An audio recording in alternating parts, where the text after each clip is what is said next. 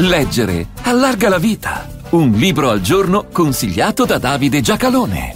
Molte volte i racconti giornalistici calcano la mano, puntano sulle esagerazioni per provare ad attirare l'attenzione con il risultato di perdere credibilità. La spettacolarizzazione dell'informazione, specialmente nell'era in cui le immagini e i toni hanno superato il peso delle parole scritte, è un problema un aspetto non esaltante della nostra vita collettiva, ma ci sono anche i casi in cui il ponderato e documentato racconto della realtà, magari partendo senza grande clamore, ottiene risultati importanti e comporta anche costi notevoli. È il caso di quel che in questo libro ricostruisce la stessa protagonista. Federica Angeli a mano disarmata, pubblicato da Baldini e Castoldi nel 2018.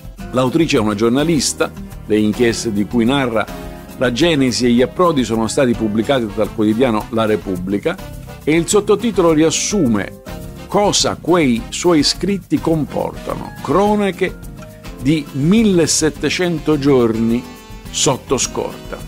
Più che disarmata, la sua mano era armata di penna e una mano scrivente.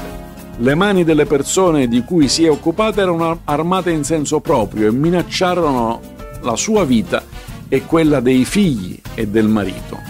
La sua colpa agli occhi dei criminali era quella di voler raccontare quel che conosceva bene, perché lei era cresciuta a Ostia, viveva da sempre in quelle strade e aveva osservato il diffondersi del potere di un gruppo criminale che taglieggiava le attività economiche locali e se ne impadroniva. Persone che, come spesso capita in questi casi, tutti conoscevano a cominciare dalle forze dell'ordine, ma nessuno riusciva a fermare, anche perché nessuna delle vittime sporgeva denuncia e quelle stesse denunce non sarebbero servite se non fossero state capaci di creare imputazioni sostenibili in giudizio, quindi approdare a condanne. Ed è questo il merito di Angeli, essere riuscita a usare la forza dello Stato e della legge mettendola al servizio della forza del proprio coraggio.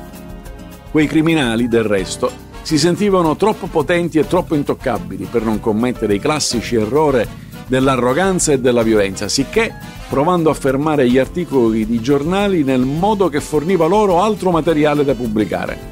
Molti, specie per i pericoli che anche i bambini avrebbero corso, si sarebbero fermati alle prime minacce. Per Angeli furono il motivo per non potersi più fermare, fino ai processi che assicurarono quei ceffi alle patrie galere. Federica Angeli, a mano disarmata, buone pagine a tutti.